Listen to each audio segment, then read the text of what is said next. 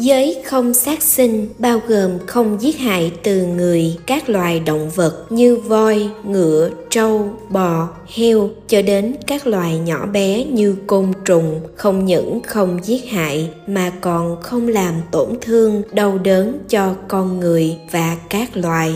Người phật tử cũng không bảo người khác bày mưu kế cho người khác làm các việc hành hạ giết hại chúng sanh các loài. Khi thấy người khác đánh đập sát hại con người và súc vật thì xin lòng thương xót và khuyên can ngăn cản. Sự từ bi của chúng ta đối với chúng sinh dựa trên đạo lý, bởi vì ai cũng yêu quý cuộc sống của chính mình, không muốn bị hành hạ hoặc giết hại. Phật thuyết trong kinh pháp cú, hình phạt ai cũng sợ, mất mạng ai cũng khiếp. Lấy ta suy ra người, chớ giết, chớ bảo giết ai có lòng từ bi, người đó không bao giờ sát hại. Hòa thượng thích thanh từ có giảng, không sát sanh, bản thân không bị người giết, hoặc tù tội về giết người, cũng không có thù hận về nợ máu với nhau. Thế là sống không kinh hoàng, sợ hãi do thù hận gây nên. Giá trị của việc không sát sinh trong đời sống, bồ tát long thọ dạy trong các tội lỗi, nghiệp sát hại chúng sanh là nặng nhất. Trong các công đức, phóng sanh là đệ nhất. Kinh phạm võng dạy, người phật tử nếu lấy tâm từ mà làm việc phóng sinh thì thấy tất cả người nam đều là cha mình, tất cả người nữ đều là mẹ mình. Vì mình trải qua nhiều đời đều do đó mà sinh ra, nên chúng sinh trong sáu đường đều là cha mẹ của mình. Nếu giết hại sinh mạng để ăn thịt tức là tự giết cha mẹ mình, cũng là giết thân cũ của mình. Tất cả đất, nước là thân trước của mình, tất cả gió, lửa là bản thể của mình. Cho nên, thường thực hành phóng sanh thì đời đời sinh ra thường gặp chánh pháp, khuyên dạy người làm việc phóng sanh. Nếu thấy người đời giết hại súc vật, nên tìm phương tiện để giải cứu, khiến cho chúng sanh được thoát khổ nạn. Kinh Phật dạy rằng chúng ta không nên sát sanh vì rằng mọi chúng sanh hữu tình đều sợ chết và xem sự sống là điều quý báu nhất trên đời. Đối tượng chúng sinh trong giới cấm thứ nhất của đạo Phật là hữu tình chúng sinh, tức là những chúng sinh có hệ thần kinh, có tình cảm, biết cảm giác, biết đau đớn và vui sướng chúng sinh ấy bao gồm từ con người cho tới các loài động vật trên bộ trên không và dưới nước từ những con vật lớn như voi tượng, cá voi cho đến các con vật nhỏ bé như kiến, như sâu, trùng. Do đó, người Phật tử chúng ta không những không thể sát hại chúng sinh mà còn phải tôn trọng và bảo vệ chúng sinh dù là loài vật vì chúng cũng có quyền sống, cũng có quyền được chia sẻ môi sinh trên trái đất nơi mà con người đang ở. Trời đất vạn vật chúng sanh đều có linh tánh, đều biết tránh nơi hung dữ, tìm chỗ an lành, đều biết tham sống, sợ chết, đều có vui, buồn, yêu, ghét, mừng, giận. Người thực hiện việc phóng sanh thì loài vật đều âm thầm cảm ơn và luôn mong có dịp báo đáp. Chỉ vì ác nghiệp trước đây sâu nặng, nên chúng phải sinh làm các loài súc sanh. Ngày nào nghiệp chướng tiêu trừ thì cũng đều có thể chứng thành quả phật vì thế, thực hiện việc phóng sanh cứu được một mạng sống cũng giống như cứu được một vị Phật trong tương lai. Ngày sinh không được sát sanh, cha mẹ đau đớn, sinh ra ta vất vả. Ngày sinh ra ta chính là ngày mẹ ta chết dần đi, do đó phải cấm tuyệt đối việc sát sanh nên ăn chay, làm nhiều điều thiện, cầu cho cha mẹ tăng thêm phúc thọ. Không được quên đi nỗi vất vả của cha mẹ để sát hại những sinh linh khác. Xin con không được sát sanh, không có con ắt phải buồn lo.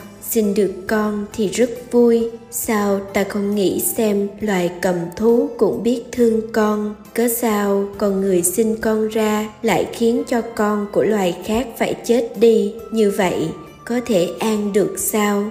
Đứa trẻ vừa mới sinh ra, hãy vì nó mà tích đức.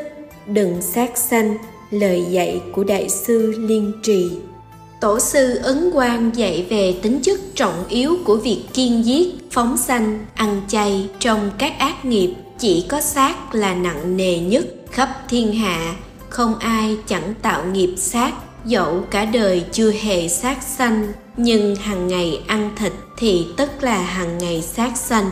Do không giết thì chắc chắn không có thịt. Bởi lẽ kẻ đồ tể, người săn bắn, kẻ bắt cá đều nhằm cung cấp cho nhu cầu của người ăn thịt nên mới giết thay cho họ một cửa ải ăn thịt hay ăn chay, quả thật là cái gốc của sự thăng trầm của chúng ta và khiến thiên hạ bình yên hay loạn lạc.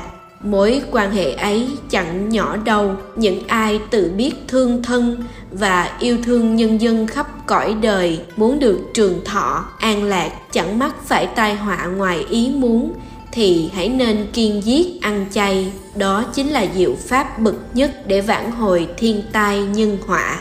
Giữ giới không sát sanh, vậy làm cách nào tạo phước đức cho giới thứ nhất?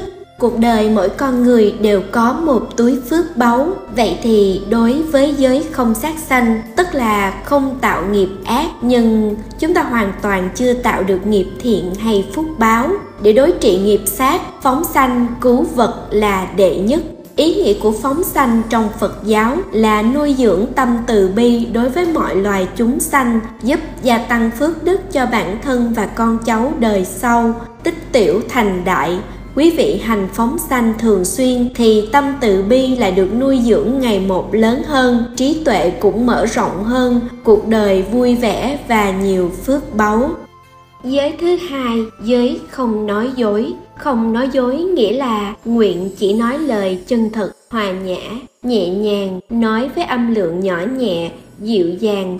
Tuyệt đối không nói lời đãi bôi, tức là chỉ nói một cách tử tế bên ngoài nhưng giả dối bên trong. Tuyệt đối không nói lời thô, không nói lời phù phiếm, không phải trái hơn thua, chê bai, chỉ trích bất kỳ điều gì bất kỳ ai. Nguyện một lòng chỉ nói những lời mang tính chất yêu thương, từ bi, tha thứ và bao dung. Những lời có lợi ích cho người, nguyện sẽ kiểm soát sự nói của mình một cách nghiêm túc vì hiểu rõ nghiệp lực khẩu sẽ mang đến nhiều tai họa và quả xấu.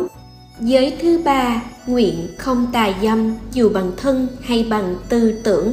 Khi bước ra ngoài giao tiếp, một ánh mắt cũng nói lên một điều gì đó ánh mắt gian người ta cũng nhận ra ngay. Một ánh mắt oai nghi, trang nghiêm, người ta cũng nhận ra ngay. Một ánh mắt gian hay không gian tà, hay không tà? Nhìn đôi mắt, mọi người sẽ biết ngay. Vậy thì, một ánh mắt thương yêu, kính trọng, thâm tình, khác với một ánh mắt tính toán, ngã mạn. Từ bên trong, trái tim của một người phật tử, khi tâm trong sạch, không vướng bận những bất thiện pháp thì ánh mắt sẽ trong veo và tỏa lên một cái lực làm cho người khác phải cảm phục. Nguyện không tà dâm, dù bằng thân hay bằng tư tưởng. Nguyện đi đứng nằm ngồi trong chánh niệm, vào ra cười nói tướng đoan nghiêm. Giới thứ tư dành cho người phật tử, nguyện không lấy của không cho, dù vật đó có giá trị hay không có giá trị, không trộm cắp, tức là không lấy những tài vật thuộc quyền sở hữu của người khác mà không có sự ân thuận của họ. Đôi khi, đó là những vật rất nhỏ như chỉ đơn thuần là một trái xoài hay là một bông hoa. Hay khi chúng ta đi ăn, chúng ta có thể sử dụng tâm hoặc đũa và đôi khi chúng ta lại mang về nhà mà chưa có được sự cho phép của chủ quán. Đức phật cấm trộm cắp vì lý do tôn trọng sự công bằng, tôn trọng sự bình đẳng, quyền tư hữu, diệt trừ lòng tham, nuôi dưỡng lòng từ bi và tránh nghiệp báo oán thù.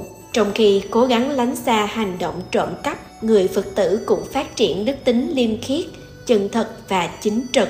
Đã không lấy của người, không lấy của không cho mà trái lại, người phật tử cần phải đem bố thí những gì mình có cho những kẻ thiếu thốn nếu đã không gian tham trộm cắp mà lại làm hạnh bố thí, thì theo kinh thập thiện nghiệp được nhiều pháp lành như sau. Tiền của dư giả không bị cướp mất hay bị chính quyền tịch thâu, không bị nạn lụt trôi, lửa cháy, con cái phá tán, được nhiều người tin cậy, không bị lừa dối, gạt gẫm, xa gần đều khen ngợi lòng ngay thẳng của mình lòng được an ổn không lo sợ vì sự tổn hại gì cả khi chết rồi được sinh lên cõi trời giới thứ năm dành cho người phật tử nguyện không sử dụng các chất gây nghiện như rượu bia, thuốc lá, ma túy, cờ bạc và các chất say khác.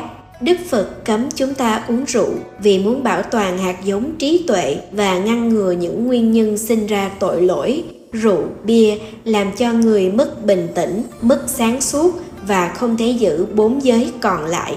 Đối với những người Phật tử tại gia, tu tập điều thiện chính là giữ giới giữ cho đủ năm giới là mức đạo đức tối thiểu cho một con người. Sống xứng đáng là con người có nhân cách có nhân phẩm. Năm giới phật giáo là chuẩn mực đạo đức cho loài người nói chung tám lợi ích khi biết đến phật pháp sớm một ngăn chặn được các hành vi tạo nghiệp ác sớm vì thế tránh quả báo đau khổ ở tương lai 2. Tướng mạo ngày càng trở nên khả ái phúc hậu, tức chuyển biến theo hướng tốt đẹp. Điều này sẽ khó xảy ra nếu người đó không có duyên gặp được Phật Pháp. Bà Nhờ gặp được Phật Pháp sớm biết tu, nên trong cõi siêu hình sẽ được sự chú ý từ các vị chư thiên, chư thiện thần và chư Phật Bồ Tát. Các ngài sẽ thường theo gia hộ, bảo vệ để giúp bản thân và gia đình người đó gặp nhiều may mắn.